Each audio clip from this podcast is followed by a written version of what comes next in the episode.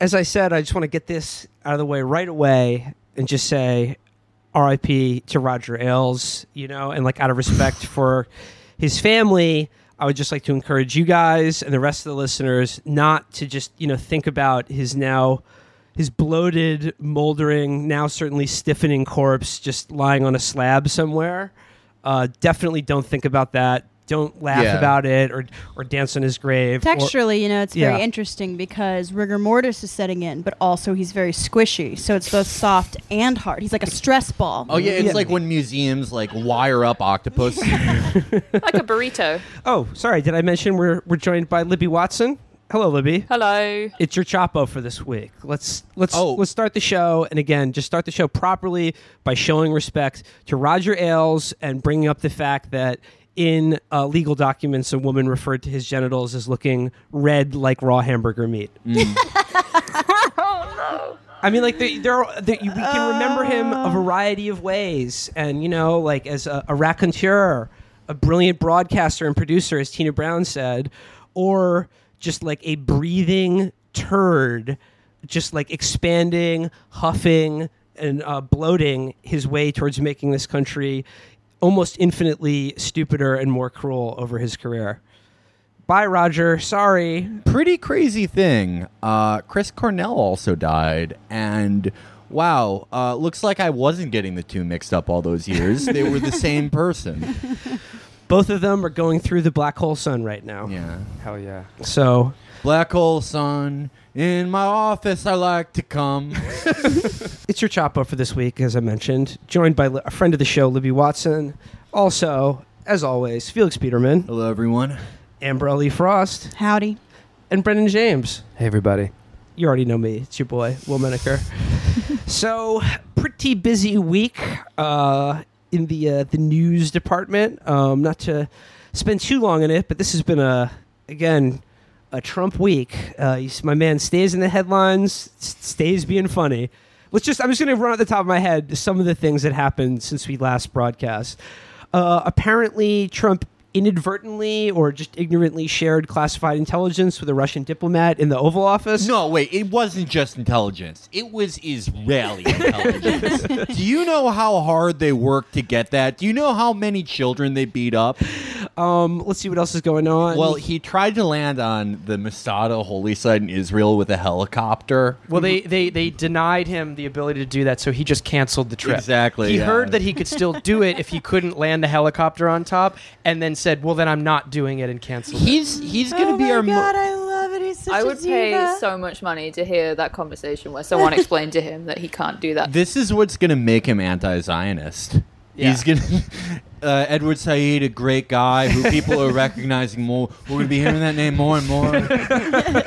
I actually, I was the first person to invent Orientalism. oh, also, um, apparently, uh, told James Comey to take it easy on his boy Michael Flynn because he's a good man. Yeah. and Yeah. sent a text to Michael Flynn saying, "Stay strong." Stay, stay strong. Yeah. Michael, I did it. I think I just took care of it. I told the FBI guy not to investigate you. No one ever thinks of that. and Oh. that guy Mueller is now the uh-huh. new acting. special counsel, Yeah, I guess. yeah. The libs are all in a histrionic tizzy about getting Donald Trump fired Yeah.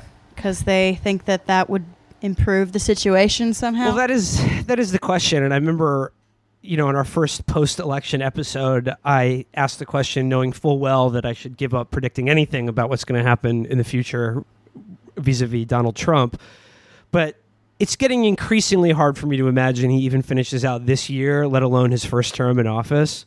Like, it's like, how does this keep going on? I like, could how see is it him going to resigning continue? out of boredom. yeah. Yeah. Uh, but I mean, I don't think again, I get- think we've learned that it, it, Democrats are extremely ineffective. The impeachment process would be hamstrung by just the amount of Republicans in Yeah. power.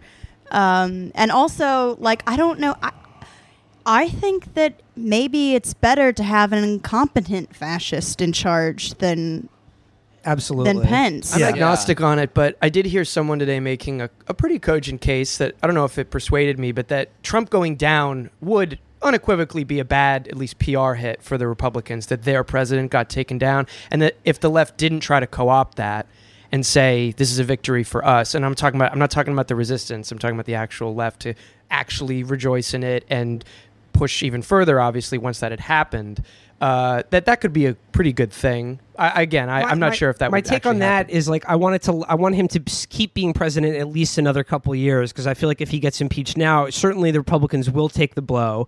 But keep in mind, they will immediately be congratulated and thanked by the media for being serious Yeah. Yeah, no, and- absolutely, and and people will love Pence for being like a, a very serious kind of Republican too, and they'll try and be like, well, this is this is actually the face Some of will. the Republican Party. Do you remember when like those headstones in Jewish cemeteries started being smashed and Trump like of course when they asked Trump about it he's like what if uh, what if what if people the Jews are doing it as a joke? But like To be fair, yeah, they are like, a comedic people yeah. historically. It's a vaudeville joke when you blow up a headstone. Felix, uh, you're- take my wife. Boom. Felix, but- you're right. I do remember what you did on Halloween last year. that classic borscht belt bit. Yeah, it was a tribute to my uh, grandfather, Henny Youngman. But uh, uh, so, like Trump just like vomited out of his mouth, but Pence because he's like more of an establishment Republican, and he's more the style of Republican who's like.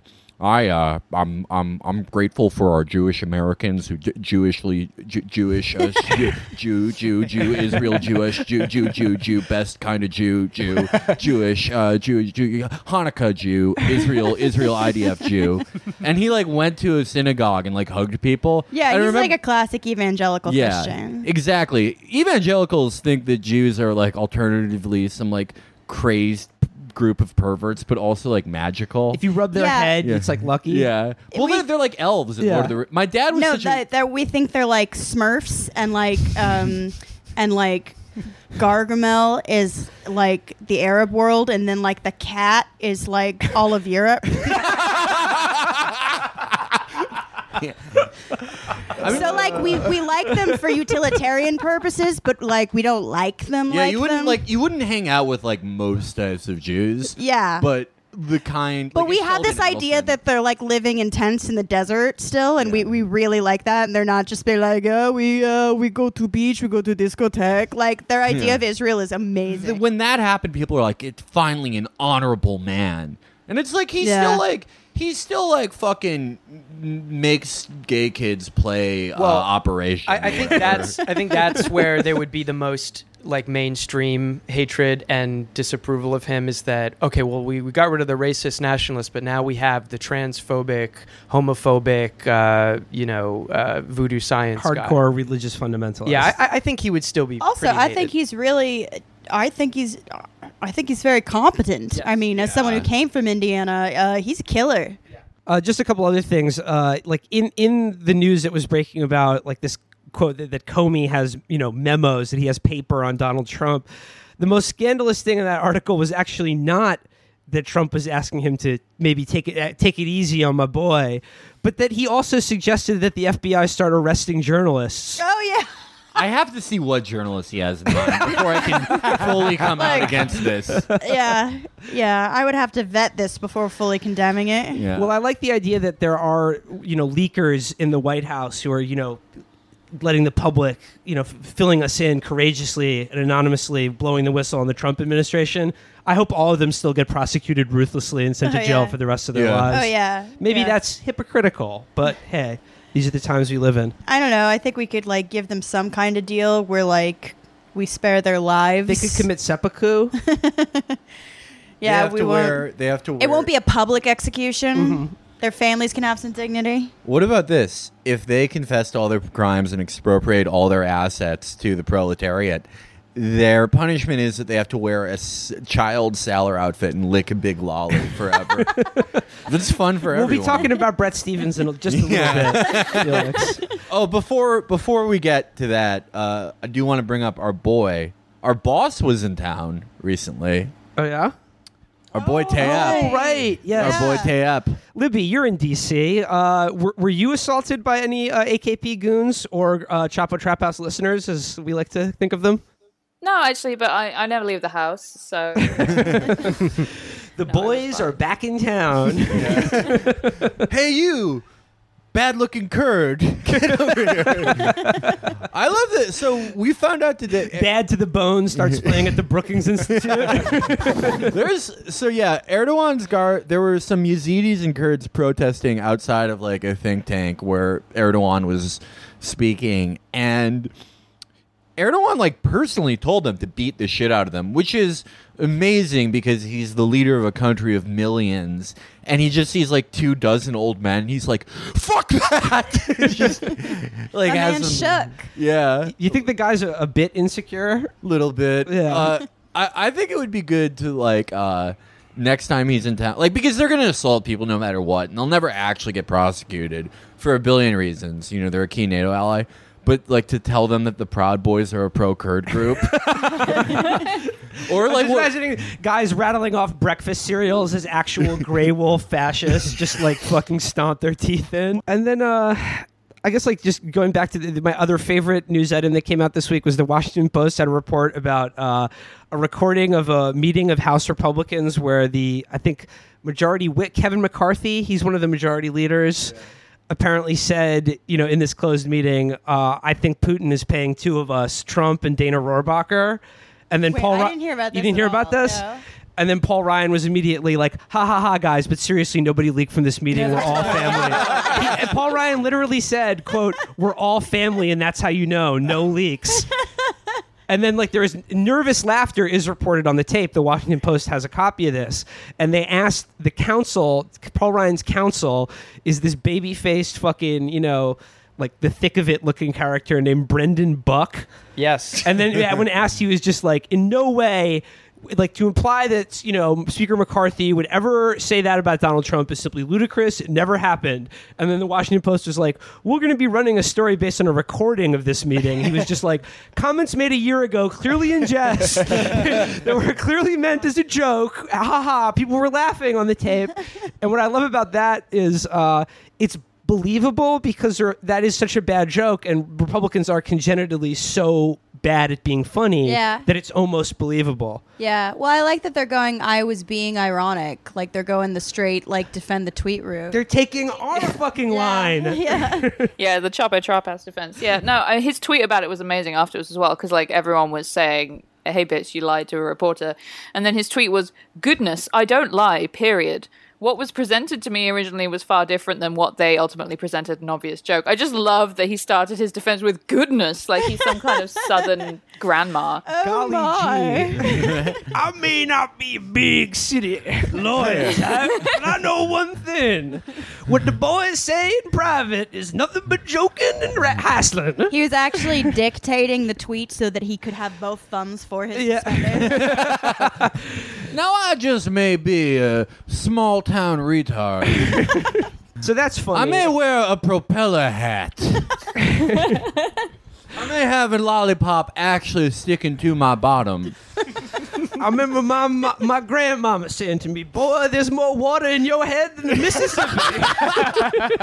She said, "She said, boy, you could roll a quarter down your brain. That's how smooth it is." I forget what my point is, but uh, but Paul Ryan is not a liar. Neither am I. Uh, so, so that's hilarious. They, they continue to be funny. And and the last thing I want to mention on our just roundup of uh, the week's quick hits news is you'll remember in our most recent episode, our charming cold open, the parody TV trailer, Fresh Connection, that Jared Fogle becomes director of the FBI story. And I gotta say, once again, reality following our curve. The only person more repellent than Jared Fogle is being floated for director of FBI. Ah, yeah. And of course, I'm talking about the melted faced golem that is Joe Lieberman. He's back, everybody. Joe Mentum. a, a lot of people don't know this, but Joe Lieberman also lost 380 pounds subway. That's why his skin is so loose. Like the yeah, around his, that's why his you can use his neck as a flashlight. So, uh, good luck to director Lieberman. Yeah. I think that's great. Yeah, we're all rooting for you. Yeah. I'm really hoping to see him back prominently in American politics. I hope he gets into the office and like all the documents with his name on them. It's like triple parentheses, Mr. Director. yeah, I was about to say like this is not this is not going to make the Pepes happy. Just like I'm sure all those you know Goldman Sachs uh, types weren't making the Pepes happy. I, I am enjoying the kind of uh, slow. I haven't been keeping up on it as much as I would like, but uh, I ask for um, you know uh, reports from like Angela Nagle, who who is on Uh-huh. the Pepe beat, Sure. and uh, they feel very betrayed. yeah, they're, I they're think a lot of They them are thought sort we of, had something. I thought they're sort of tuning out, and I think a lot of them are just like going full on for just complete nihilism. And Black pill, baby. just, yeah, just like hoping for the end of the world at this point. We should have Angela back on soon to check in with the. Yeah, the I wanna talk well, about her she's gonna be back in a f- in a in like l- literally a few weeks Awesome. to promote the book. I have So a- she's gonna be Chapo here. preview. preview. Yeah, enjoy that. I have a lot of Pepes like uh follow me and are alternatively like when I tell like a non-political joke, they're like, "Oh, I play Battlefield 2. That's pretty funny." Yeah, no, And- I th- lot, some of them followed me, Yeah. and they would be like, "Hmm, you're a very attractive mongoloid." it's like, you have a lot of issues. But I've, yeah, so I've like been, uh, but every time I tweet about politics, they're you know they just hate it. It's they're like, you'd be cool if you weren't a kike and you were racist. it's like, well, one of those things I can't change. uh, can work on the other one, I guess. I could do some personal If you growth could- in my racism. if you could call that living, yeah, moving on. That's our quick hit news roundup. Before we move on, I got a we have a, a, a, a trifecta of a reading series to get to that are pretty good. But before we do, we're gonna have some actual informed commentary. Libby, you uh, volunteered to do to libsplain the latest FCC ruling on net neutrality. Yeah, I really have to get a website called Libsplain. Um, yeah, so basically, uh, the FCC had a vote today to. Uh, it, it, it's not the, the end of the process, but to begin the process on uh, on repealing net neutrality rules. I think you know probably most people know what net neutrality is, but you know just in case, basically it's the principle that uh, your internet service provider can't limit uh, the what you know can't prioritize the traffic um, on your network differently. So you know they can't slow down your access to Netflix, um, or you know as these companies start to absorb ever more. Um, you know, uh, companies that create content, like let's say AT and T buying Directv, they can't make it easier, make it faster to access those websites uh, rather than their competitors. Um, and you know those rules were passed in 2015 under Obama, and since uh, Ajit Pai has been chairman of the FCC, he's been going hog wild on uh, getting rid of those and a lot of other good rules. Um, so that's that's what happened today. Uh, it's not really clear whether his proposal will actually, you know, survive a legal challenge. Um, so it's possible that what you know he and the ISPs are really hoping will happen is that Democrats in Congress will be like dumb and cowardly enough to make a deal with Republicans on a shitty piece of legislation uh, in the next couple of years, which hopefully they won't be. But you know, you I'll can take pretty much action on that set your wa- proposition right now.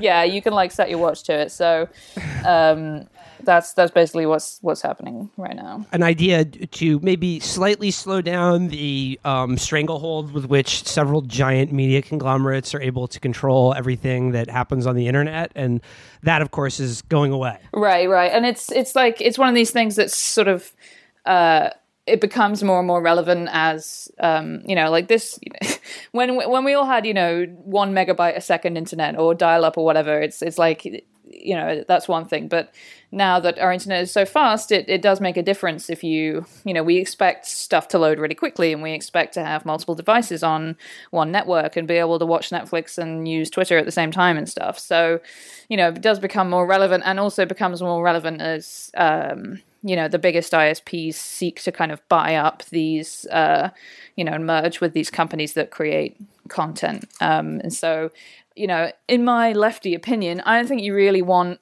you know, a couple of big companies controlling both the means of providing content and the content itself. Um, doesn't seem great to me. Uh, but uh, yeah, and you know, obviously, it, it's one of these issues where it's like no one who doesn't work for Verizon or Comcast really would possibly ever like be opposed to net neutrality. If you explain it to someone, they're like, "Oh yeah, obviously they shouldn't be able to limit traffic based on the websites you're going to." But like because it's DC and there's an echo chamber and it's you know these companies are like some of the biggest spenders on lobbying, um, you know, in the country, it becomes this sort of fake echo chamber in, in DC where there's like all of these guys pumping out stupid, shitty op eds and like founding these uh, astroturf nonprofits and stuff. And they're even like, someone is even filing like hundreds of thousands of fake comments with the FCC using using real people's names. Like, they got some list of real people's names and addresses and email addresses and filed like 400,000 fake comments opposing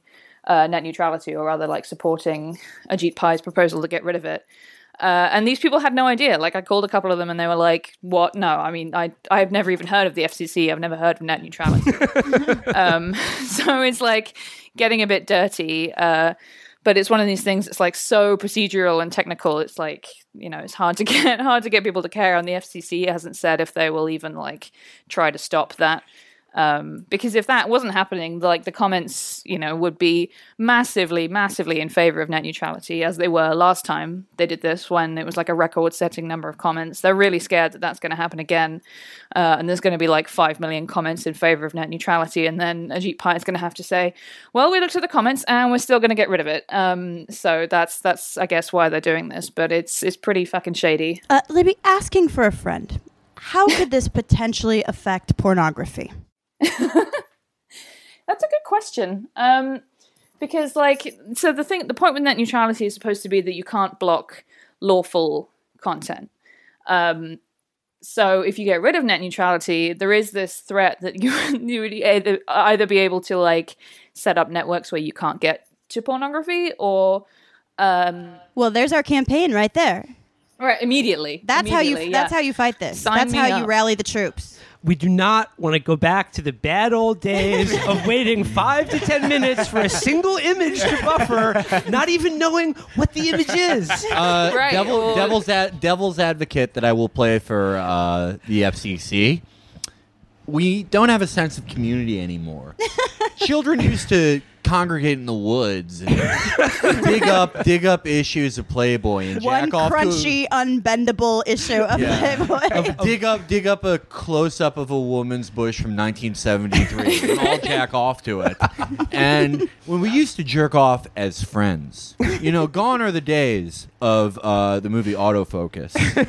Uh, now it's just all cold and alone. This is the new Fight Club. It's about a group of guys who jack off together. What is the uh, the, the famous? I soci- thought that was the old Fight Club. What's the famous uh, sociological study like bowling alone, oh yeah, drinking yeah, alone? yeah. Yeah. It's just a messer of Oh, how our yeah, yeah. society has uh, atomized and fractured. Yeah, that's the Yeah, new introvert I guess someone type. should someone should ask Ajit if he's like a no fap guy, and if that's like what this is all about. He's just like trying to bring us back to the good old days where we didn't jerk off constantly. Maybe Uh, He's a proud boy. He's a proud boy. Yeah, yeah. he's a proud boy, right? yeah.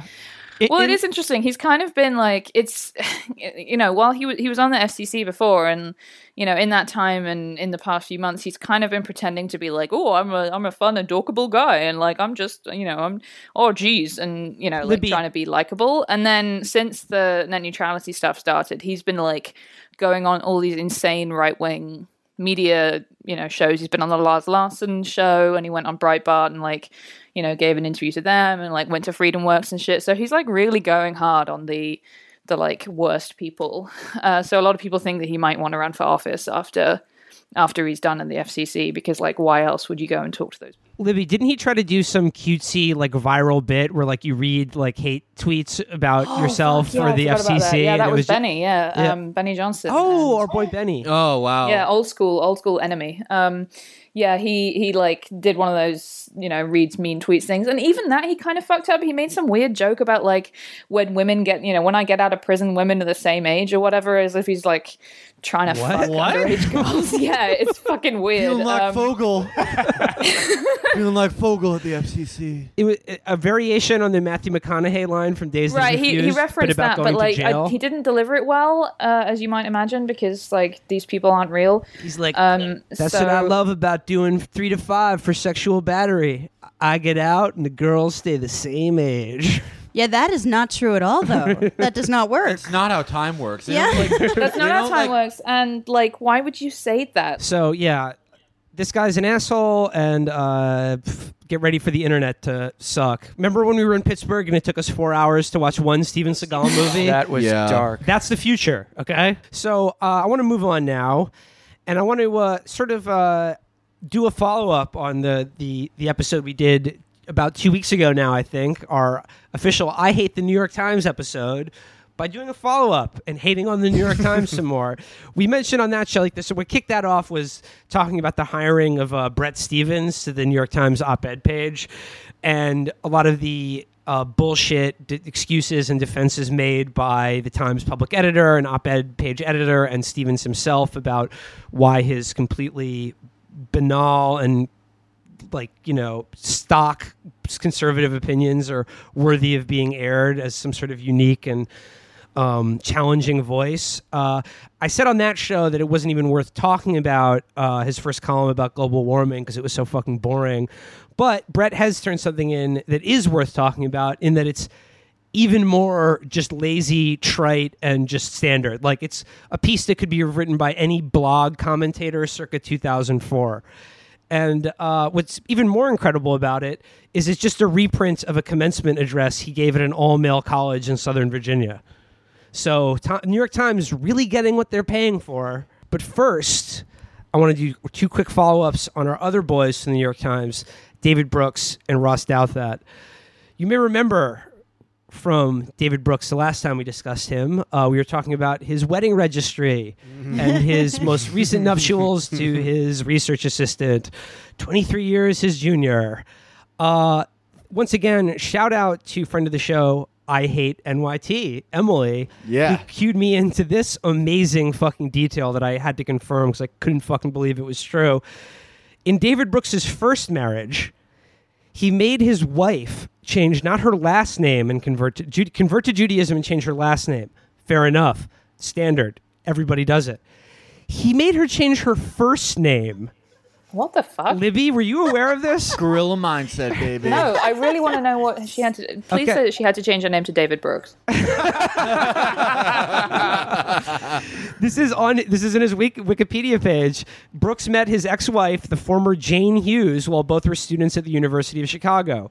She converted to Judaism and changed her given name to Sarah. Oh wait, that actually does happen. Like This when is a, is this would- a thing? Because it's- it's- Jane is so goyish. Yeah. yeah, yeah. Well, Joe Lieberman, like he divorced his first wife for like not being Jewish enough.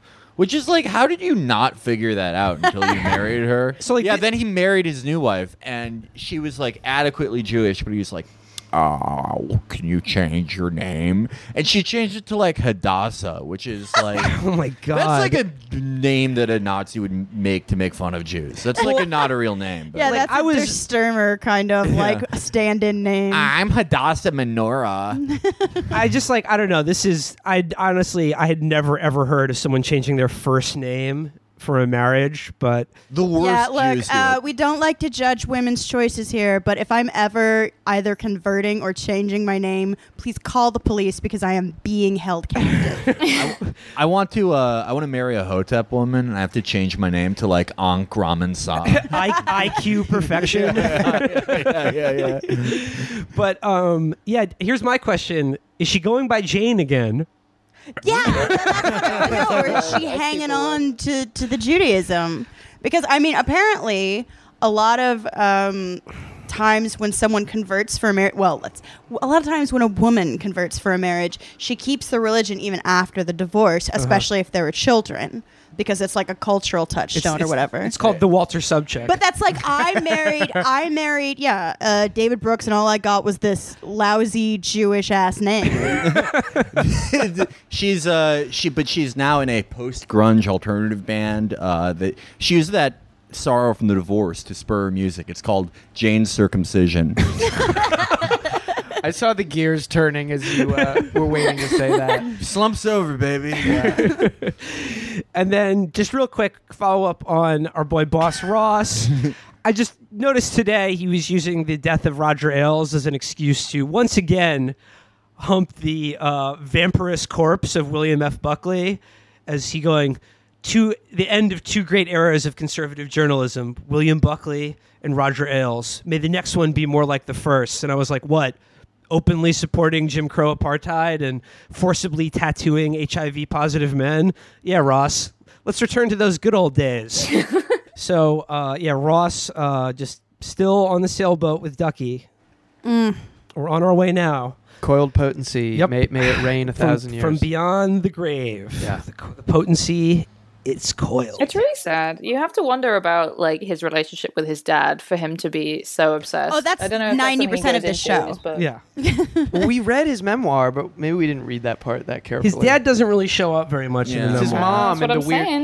It- Yeah. It's it's the weird ailments that she got as she was giving birth to Ross that subsided immediately after, but that bore a very ominous uh, sign for what he would do in his the world. his mom was alma garrett and his dad was seth bullock I like He's that. never around I like that.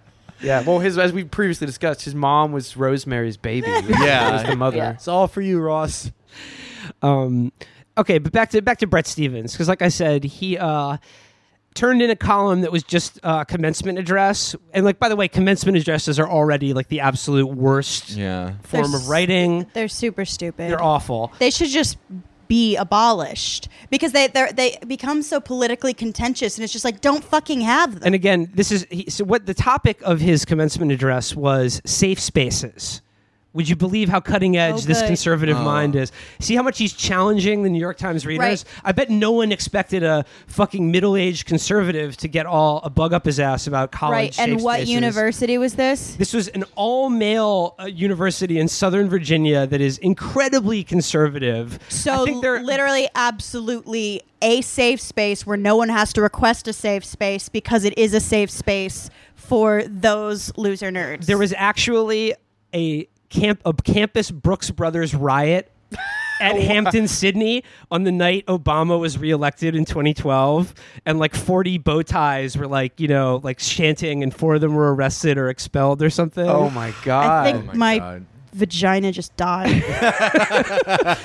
The Hampden-Sydney uh, team or, or is known as just the bow ties. Yeah. Yeah. oh that- fuck It's historic Yeah. institution. ISIS is right. Like they have some. I don't totally agree with their methods, but they kind of have a point. But by the way, I like so he uses this this campus this commencement address to rail against safe spaces. But as Amber rightly pointed out, an all male university, mm. the ultimate safe space. yeah. Yeah. In the South, Yeah. right? Conservative. Yeah. yeah, it's right out the Raytheon Acres, Virginia.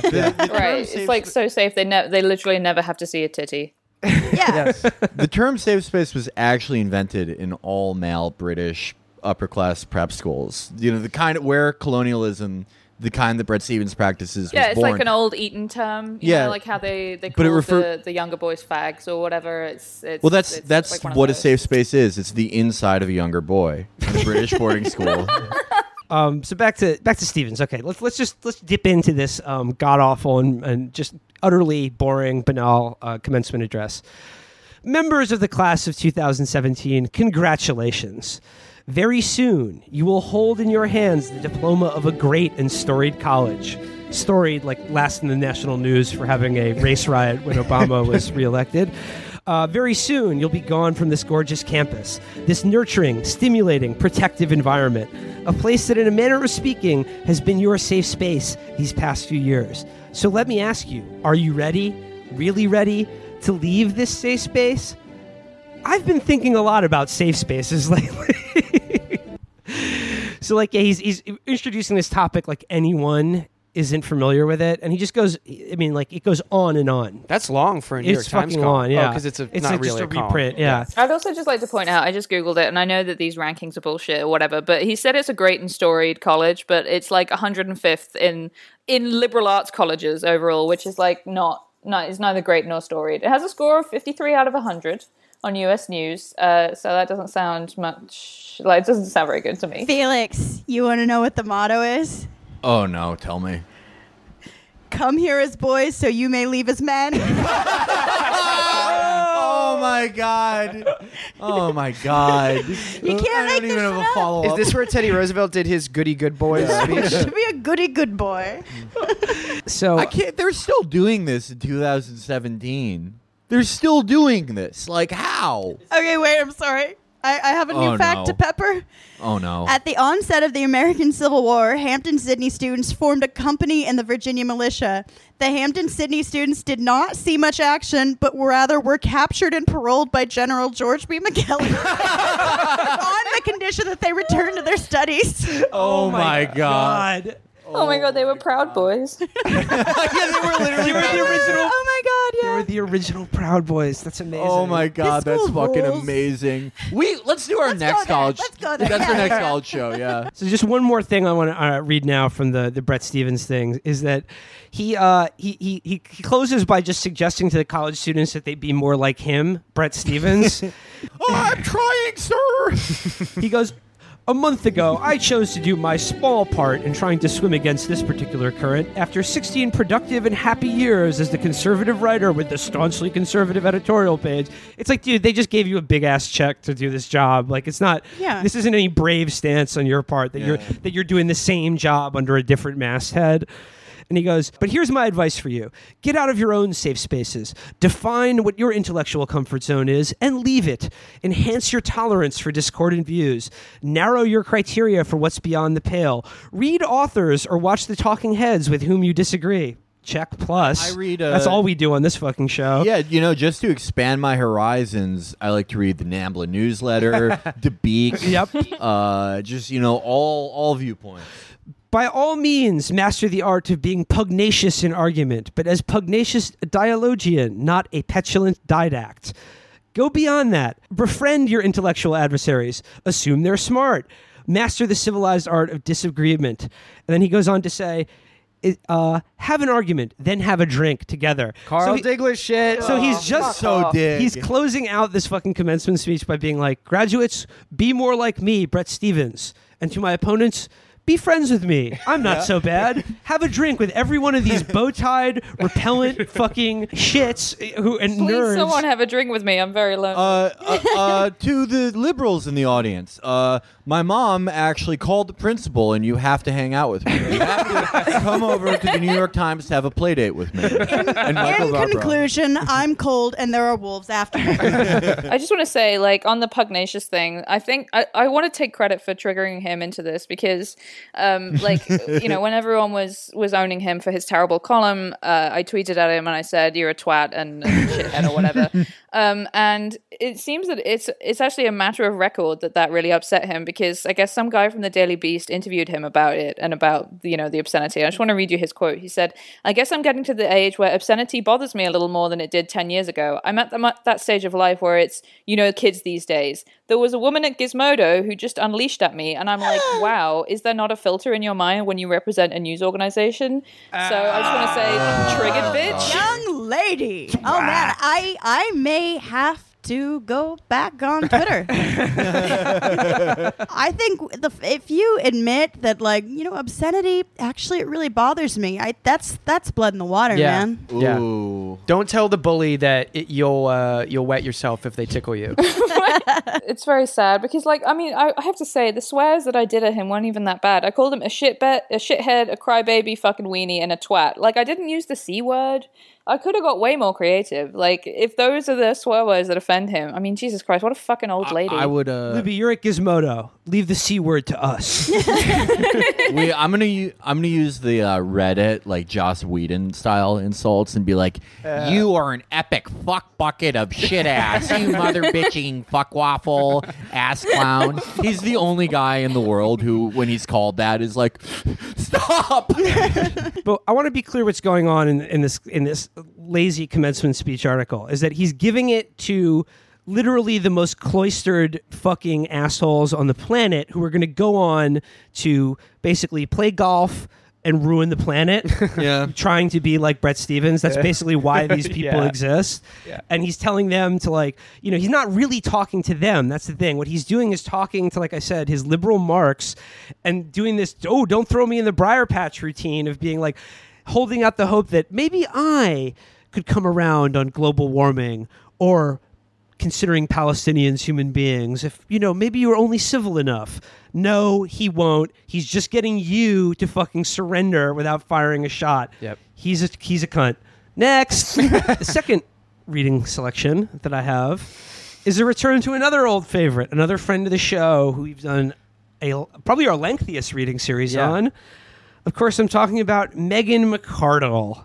How could we have gone this long without The Lisa Loeb of Yeah, libertarianism, yes. as Amber called her. Absolutely, absolutely.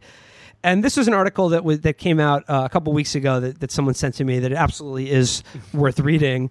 This is uh, Megan's take in Bloomberg about the new Hulu series, The Handmaid's Tale. Yeah. Headline: No. Oh, by the way, shout out to Alex Garovich for sending this to me. Our our first fan to admit that he started listening to us after he had a concussion, which actually like gives us, I think, the best tagline. We're the podcast for people suffering from traumatic brain injuries. Yes. yes. Literally, the medical advice when you have a concussion is try not to think. the NFL's podcast. Uh, that's also the advice that Megan McArdle gives all his all her readers. Many of whom who have had large chunks of rebar removed from their skulls recently. Yeah, that's uh, every to every uh, person who was harmed by an IED blast. The two things they have them do are listen to the Slate Cultural Gab Fest and read Megan McArdle to sort of like reorient them into the world. So- that's actually the guy who killed Chris Kyle. He had one earbud in listening to the Cultural Gab Fest. It was the episode. Uh, what is what is shade? Uh, what is shade? Who is Rihanna mad at? Um, my biggest fear is that I go home one day and a large man is in my living room and says, "This isn't your house anymore because uh, my social anxiety is too bad to call the police." but before we start the Gab Fest, here's an open letter to my mailman who sarcastically called me Big Guy. Turn off the Gab Fest now. Uh, hold on. Uh, so back back to back to Megan McTardle. Uh, this is her take on, like I said, the, the hot new TV series, The Handmaid's Tale, based on the the classic novel by uh, Margaret Atwood. Now, keep in mind again with Bret Stephens, like you know, th- this is a little Chapo tip, listener. When you approach any one of these opinion columns or, or figures like Megan McArdle or David Brooks or Ross Douthat, identify the topic that they're addressing, and then try to ask yourself, what's the problem that they're trying to solve with this op-ed? Where are they trying to lead their reader? What what issue are they trying to confront? And of course, for in Megan's case, her shtick is that she is a hardcore apologist for you know just extreme right wing governance of any kind. Doesn't really care much about the social issues as long as you know the poor are fed into blast furnaces and she can continue buying fancy kitchen gadgets and get paid six figures a year to write absolute drivel. But uh, the problem for Megan is that uh, there's a sort of I guess semi-popular new show that a lot of you know media and takes are being written about that seems to connect it to the uh, you know sort of hardcore uh, religious fundamentalism and misogyny of the Republican Party.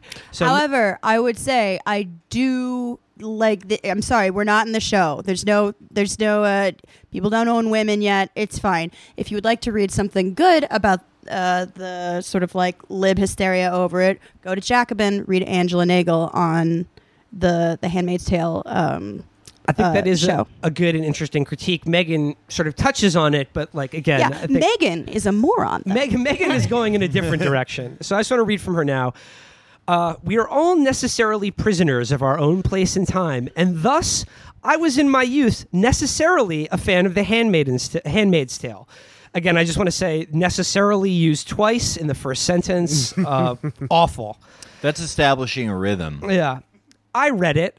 I discussed it very earnestly with like minded friends. I copied author Margaret Atwood's muted style. And no, you didn't. You did not pick up anything from Margaret Atwood. Your style is the exact opposite of muted. as Chump, we're gonna- you could yeah. say. If a dog wrote this article, like someone was like, "Yeah, my dog could detect all the themes in this show," like I would believe it just as Fuck, much I'm, as al- Megan. I'm already losing it reading her unbelievably awful prose. So she says, uh, you know, uh, I tried to copy author. No, you, uh, God, uh, sorry. but that youth, Wow. th- that use has fled, alas. It has been two decades since I last waxed indignant about the drinking age or picked up my copy of the book. Even that copy, paperback, dog eared and water stained, and threatening to come apart at the spine, has been left behind somewhere, presumably the same place I lost my Velvet Chokers and my Suzanne Vega CDs. Uh, Velvet can- chokers are cool now, bitch. yeah, I just like, okay, first of all, like the fact that she references her copy of the book, dog eared, coming apart at the spine. Everything she thinks is in cliche. That book is not fucking dog eared and water stained and coming apart at the seams. she does what I do, which is uh, whenever people give me books for my birthday or something, I uh, sleep on the books to make them look used, so people guess think that I read. But I yeah, I actually just put them don't. through the washing machine a couple times and it works pretty good. Uh, my quarrel is not with the politics of The Handmaid's Tale, nor with its realism. Expecting plausibility from dystopian fiction is like expecting haute cuisine from a highway service area. And that's also like, right, reading the rest of this piece is like one of those caveats where it's like, uh, well, when you realize that you should have stopped writing this piece because it doesn't work anymore. Like, Right. you just said the thing that undermines the whole of the rest of your piece. But Libby, fine, I think you yeah. mean kavit. it's pronounced kavit, as we learned from bitch. Felix. um, that was a joke when I did that. I'm an autodidact, so I can't say everything right. Listen to this. Of the dystopian fiction I've read, only 1984 comes even remotely close to feeling real. That's the worst fucking example. That is the book. Oh my that got It, like, like it was describing the totalitarian conditions of the Soviet Union. The actual future we live in that is dystopian is fucking nothing like Yeah, It's more like Brave New World, Yeah. but also I like that Megan like I don't think she. I think she's confused. I think she Yeah. probably means Brave New World. Yeah. She, but you just she's like every forum poster who's like two words 1984 the animal farm by george orwell it's the prequel to the matrix So she goes on to talk about how, you know, genre fiction, blah, blah, blah, can be used as a cautionary tale. But her whole point is that The Handmaid's Tale is not a cautionary tale for our present moment. So she goes, reading accounts of those actual regimes, and I think thus far she's referenced Hitler and North Korea, I'm always surprised at how culturally embedded they remained, even as they proclaimed that they were enacting a new world order in which everything would be different. People still got married and settled into formally into family domesticity under communist regimes that were supposedly sweeping away all the vestiges of private lives in favor of creating new Soviet man or his many cousins. People in theocratic states still had a considerable variance in the level of religious observance. Theoretically, internationalist ideologies fell back onto nationalist sentiment to motivate the masses. All of which is to say, the Taliban certainly existed, but it could not exist in America because it would not have no popular base from which to launch its attacks, no historic practice of burqa wearing to ratify bringing them back. The most banal observation imaginable. Just Yeah, and like drivel. I haven't, I haven't read or seen the Handsma- Handmaid's Tale. Is it about the Taliban? Like, is it Actually, specifically uh, about the Taliban? So double check me on this because it's been years since I've read it. But if I remember correctly, this is the part you keep if I'm right. Uh, actually, the terrorist attack was a false flag by domestic right wingers. They just blamed Muslims. and then like it's like a hypernate it's like it's sort of like children of men and in the future like infertility has gotten like is like very widespread and the handmaids yeah, there are was, like a, there was a natural Yeah. biological disaster, and and there's like you know there's female slavery which has existed, but like it's also like a very unified political theocracy. It's not a thing that has been. this sounds like a my speculative fiction future book uh, i don't have anything in it except for the main villain is a it's a woman who's a judge and she's bad and she's addressed her last name is justice so they're like Miss Justice. That's all I have, and it's 900 pages of people calling her that. Megan talks earlier about how like ooh in, in Atwood's Gilead like it actually there aren't one to one comparisons between like a straight Christian theocracy because they have they use images of like prayer wheels or whatever and I like in her mind like in the sort of right wing speculative fiction she's like sort of surprised that like actual authors when they create like another world or alternate history to our own like aren't just blatant hacks who just pick literal things from the present moment to land Yeah, they can actually make things up. so she's amazed by that. And in doing a little research for this, I came across Megan McArdle, science fiction author. What? on a latest on her latest Reddit AMA, she says she is taking time off to write a science fiction novel completely on spec and may publish it herself. I cannot wait. She is also no stranger to sort of just as she mentioned, she has a childhood interest in dystopian fiction. Listen to this from the same rec- Reddit AMA. A couple of decades ago, this is McArdle writing. I toyed with the idea of writing a novel where the U.S. broke up into two countries. Liberal Stan Wha- and fundamentalist Stan. Why would they call themselves by like a Central Asian? Yeah, it would be Yeah. liberal Vakia. Yeah. and- Would it shock you to find out that uh, Megan has some even more interesting thoughts actually about Nazi Germany? Okay, I Let's- want to Yeah, hear let's this. dive- that's let's that dive into garbage This is the best part, yeah. Yeah. Uh, she, she, she quotes from the book now. The inciting event is a lightly fictionalized version of the Reichstag fire, as you pointed out. But a careful student of history would note that a decade after the Reichstag fire, most of German society still looked pretty much like it had in 1925. Well, No. for some people. no, I'm not excusing Nazi atrocities in any way, shape, or form. Already going That's how great. you know you got a good column is when you write that. Why did she sentence. just- You should definitely have to include that kavit in there.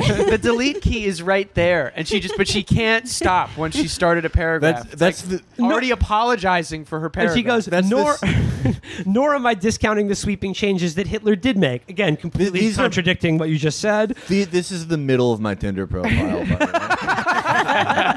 I'm not excusing Hitler. I have nothing to do with Columbine, but uh, But they didn't gut renovate the economy, wipe out all religions that competed with the state, uh, and completely reorganized society in the space of a few years. They left much of the economy and the culture alone. For structural reasons, she needs her handmaid to remember the world before. Blah blah blah. She's she's like yeah, doing nothing logic. about like. The, of course, she's a libertarian, so like the fact that unions were abolished has Right. like oh that's not real politics. Like if Megan McArdle was like the time traveling libertarian who experienced the fall of like German democracy and the rise of Adolf Hitler, she'd be like, I can notice very little different. In fact, b- is this 1932? also though she's talking about Hitler's Germany. What if she considered the other places Hitler went, Right. And were they slightly different afterwards? um, she wa- she goes back and sees Auschwitz, and she's like, "This is horrible. I had no idea that Hitler did this. Had a totally state-owned factory." yeah, she looks at the Warsaw Ghetto, and never mind. I don't. I'm not, I'm not even. She's gonna go yeah. there. She looks at the Warsaw Ghetto, and she's like, Okay, you These do are it." all rent controlled. I was gonna do it, but I'm glad you did. I am your shield.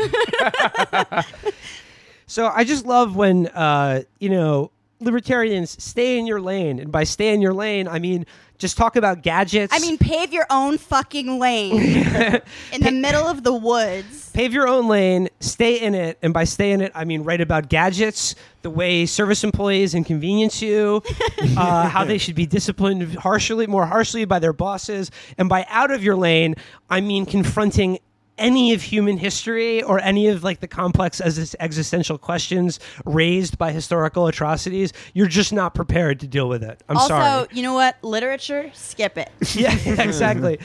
At the uh, at the end of this this god awful column, though, there's a there's a footnote, and this is what Megan McArdle, author of The Upside of Down, has to say about a fucking genius like Margaret Atwood.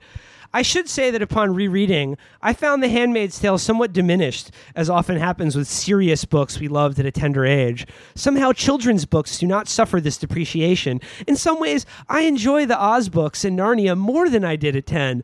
Thanks for including that, Megan. Margaret Atwood's sentences are beautiful, her grasp of interior monologue sharp, but it is a book about the tedium of a passive life under oppression. These days, I prefer hop on pop. One fish, two fish, red fish, blue fish. I have a whole new appreciation for them. Um, and she has captured her subject too well. When you know what is going to happen, the tension that animated reading it is gone, and was somewhat of a chore to plow through the acres of wan character sketches and fallow meditation that lie between the sparse moments of action.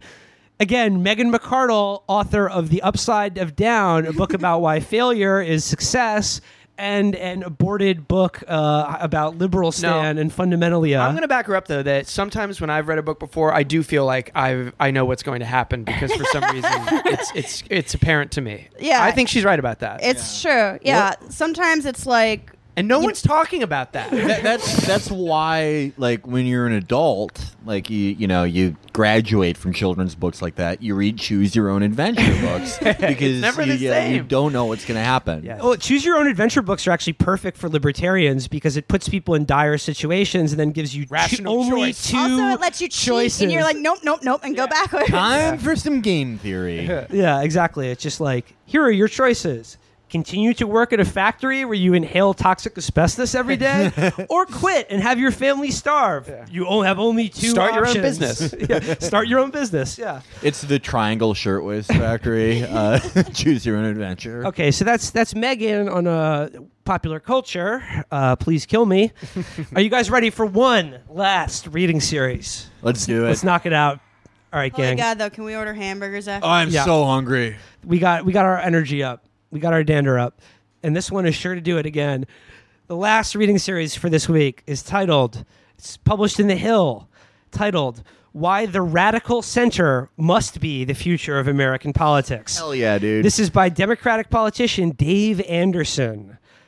Dave Anderson was a oh wait no he's a candidate. He was a candidate in the 2016 Democratic primary in Maryland's 8th Congress. So he's like, "Hey, I lost. Listen to my point of view about how the radical center is the future of the Democratic Party." It begins.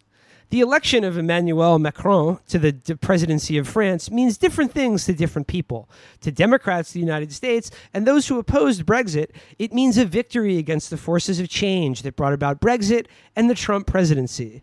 But to others, Macron's victory in France signals an era in which men can marry women much older than them and have just open, sexy relationships with their, In conclusion, their teachers and France mentors. is a country of contrast. No, uh, he goes on and goes about oh, an establishment, liberals, and establishment conservatives in the name of a new center, not a moderate center associated with the United States and the United Kingdom, third way politics, but what has been described as Macron's radical center point of view. Okay, so he introduces the concept of a radical center. Let's see if he'll define at all what will be the policies of this radical center. Keep in mind, Macron described his politics as neither left nor right. That's the radical center. Hey, kids, always recycle. To the extreme! Busted! It's like the neutral planet from Futurama. Those in the radical center, and there are American thinkers who have used this phrase, shy away from adopting Well, moderate policies. Thinkers. Moderate, they shy away from moderate policies, which represent a compromise between left and right. The radical center aims to be more ambitious than the moderate center. Indeed, the radical center does not regard itself as centrist as a centrist position at all. It doesn't really sit between left and right on the old Congress of Vienna left and right half circle. The radical center, that name again, the radical center, transcends left and right, but takes important elements of both sides. Both sides. World star. in the United States, we need candidates for Congress and the presidency and governor and state legislature who also occupy the radical center. That name again, the, The radical, radical center. center. Has your brain melted yet? But the language of radical center does not play well in the United States. It's playing great right now. Was I- this piece edited? Mm, it's no, the hill. I so- can I can say pretty confidently. The Hill publishes so much fucking garbage. There's no way it was edited. They just Yeah, this put is it a up. real- It's Oh. like Medium for twats. The Hill published one of my favorite articles ever. The one that Michael Flynn got paid five hundred thousand dollars to write about how we should extradite Gulen. Oh, Therefore, the time has come to build a radical center. It campaigns language is of the first importance to politics. Whether you are Winston Churchill sustaining the British people during the Battle of Britain, Franklin Roosevelt inspiring citizens during the Great Depression, or Donald Trump tweeting to followers in the 2016 race for president. And although millions of Americans demonstrated an appetite for socialist candidate for president in 2016, namely Bernie Sanders, we are not ready for a candidate that is radical in any sense of the term. I, do you, But I- he can you guys just follow any of said- this? no.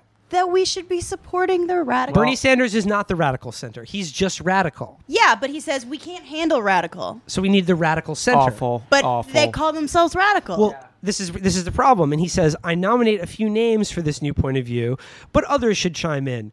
The New American Center, the Ambitious Center, the 21st Century Center, and the project for a new American century. and my favorite, the Common Sense Center. Don't every one of these just roll off there's the no tongue? The good center. The creamy center. There's no real. It's it's all about. It's the same bullshit. It's all about okay. There there there isn't left and right. There's just problems that need to be solved by reasonable people. Feeling like Fournier. Yeah, Feeling like yeah. Ron. I mean, like this guy is biting Ron. Style Yeah, so this is really, really But he pathetic. he lacked Well, I just Ron's I just soul. looked at it. He he uses the phrase radical center 14 times. wow. And the Oh, that's the 14 words. and it, we must we must secure an existence for the future of our balanced budget.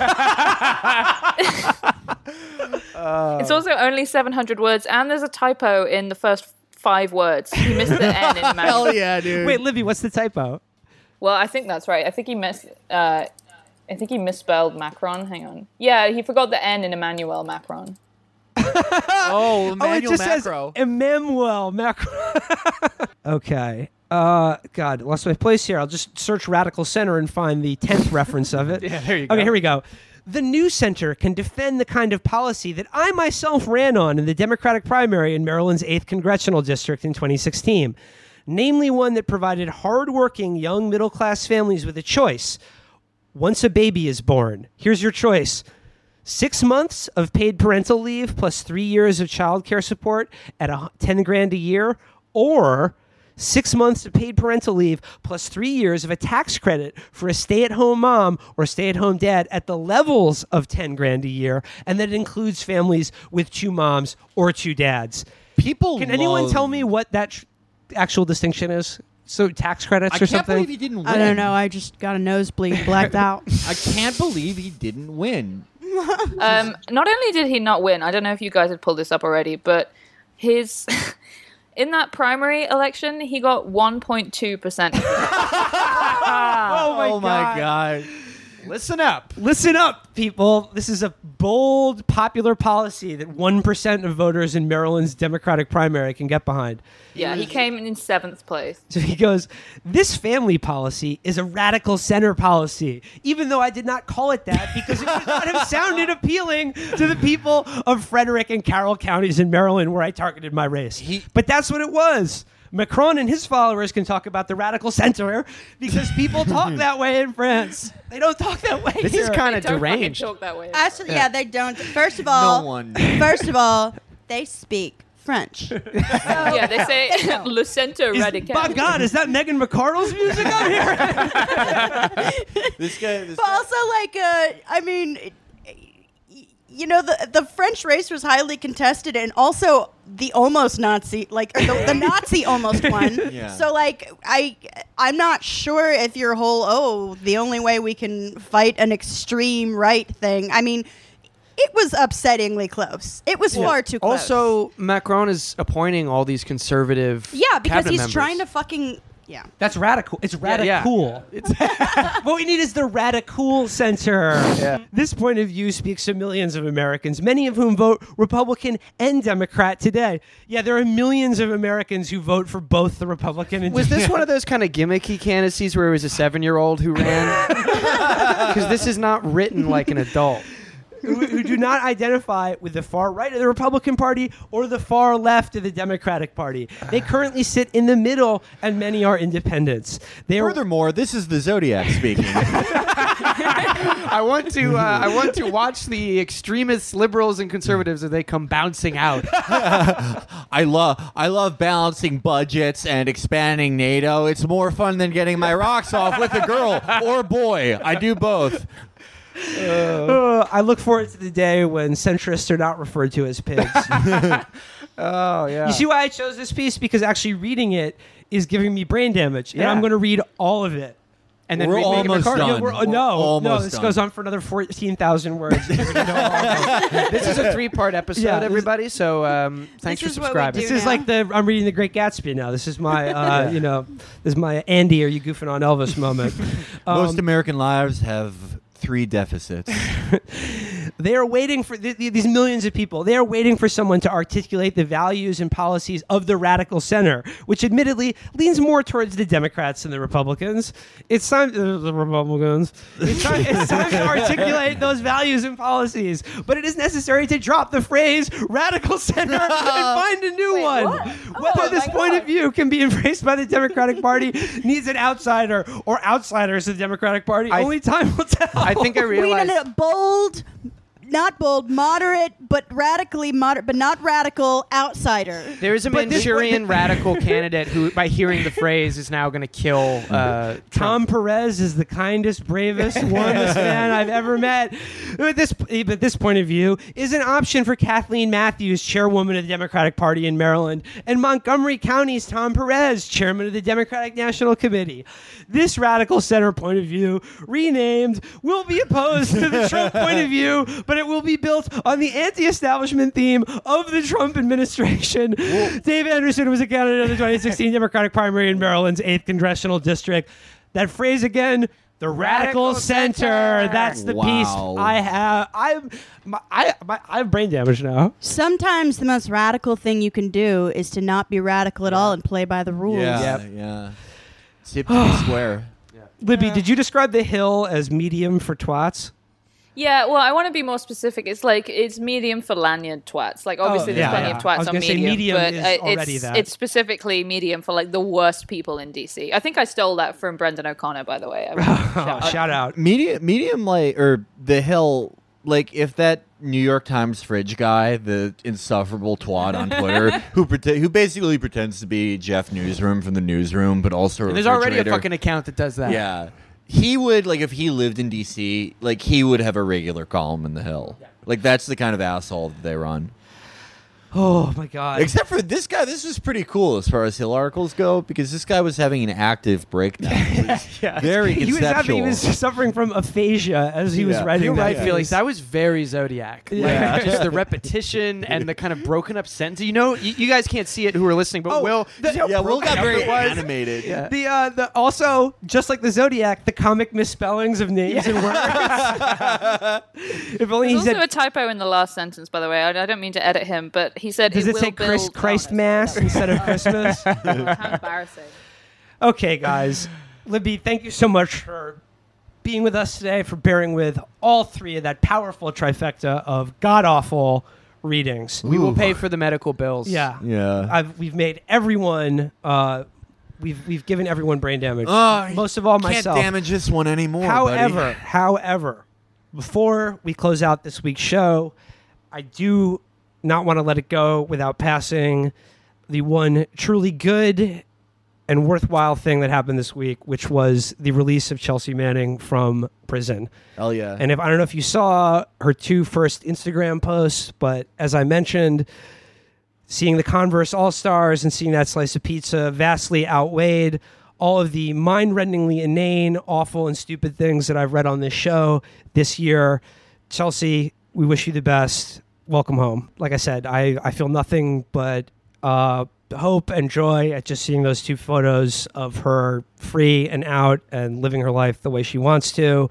And I hope that she will continue to be a presence in our sort of public life and continue to write and comment and, you know, I, just live her life. Well, so this wouldn't be Chapo if we didn't say fuck you to everybody who didn't want her out, who uh, piled on her over the years, particularly that douchebag who works at the Daily Beast. Uh, um, what's his name? all of Uh, them. Yeah, basically all of them. Yeah, there was pretty one much any guy of who them, yeah. there was one guy who was a who was at the Guardian at the same Ben time. C. as her. Jacobs. Yeah, Ben C. Jacobs. Fuck you, Ben Oh, C. yeah, fuck Jacobs. that guy. Uh, he he once made fun of her, saying that uh, it it was playing the world's smallest violin, that she couldn't, uh, you know, not be tortured in prison. And he ended up having to apologize to her because his bosses got mad at him because he's an absolute fucking twat, and also that was a horrible thing to say. So people like uh, Ben C. Jacobs, fuck you, Fuck you, Oliver Fuck Willis. Oliver Honey Bun Willis. Yeah. And Yeah. matters. Uh, Joy-Ann Reid, Yeah. who, Yeah. said, who Joy-Ann said Reid. prison Fuck is supposed to be Reid. uncomfortable. Yeah. Like again, as he was being like tortured and driven insane, Yeah. driven to suicide. Long live Chelsea, and fuck all of Oh, those and, people. uh, and may also- she outlive all of them. Once again,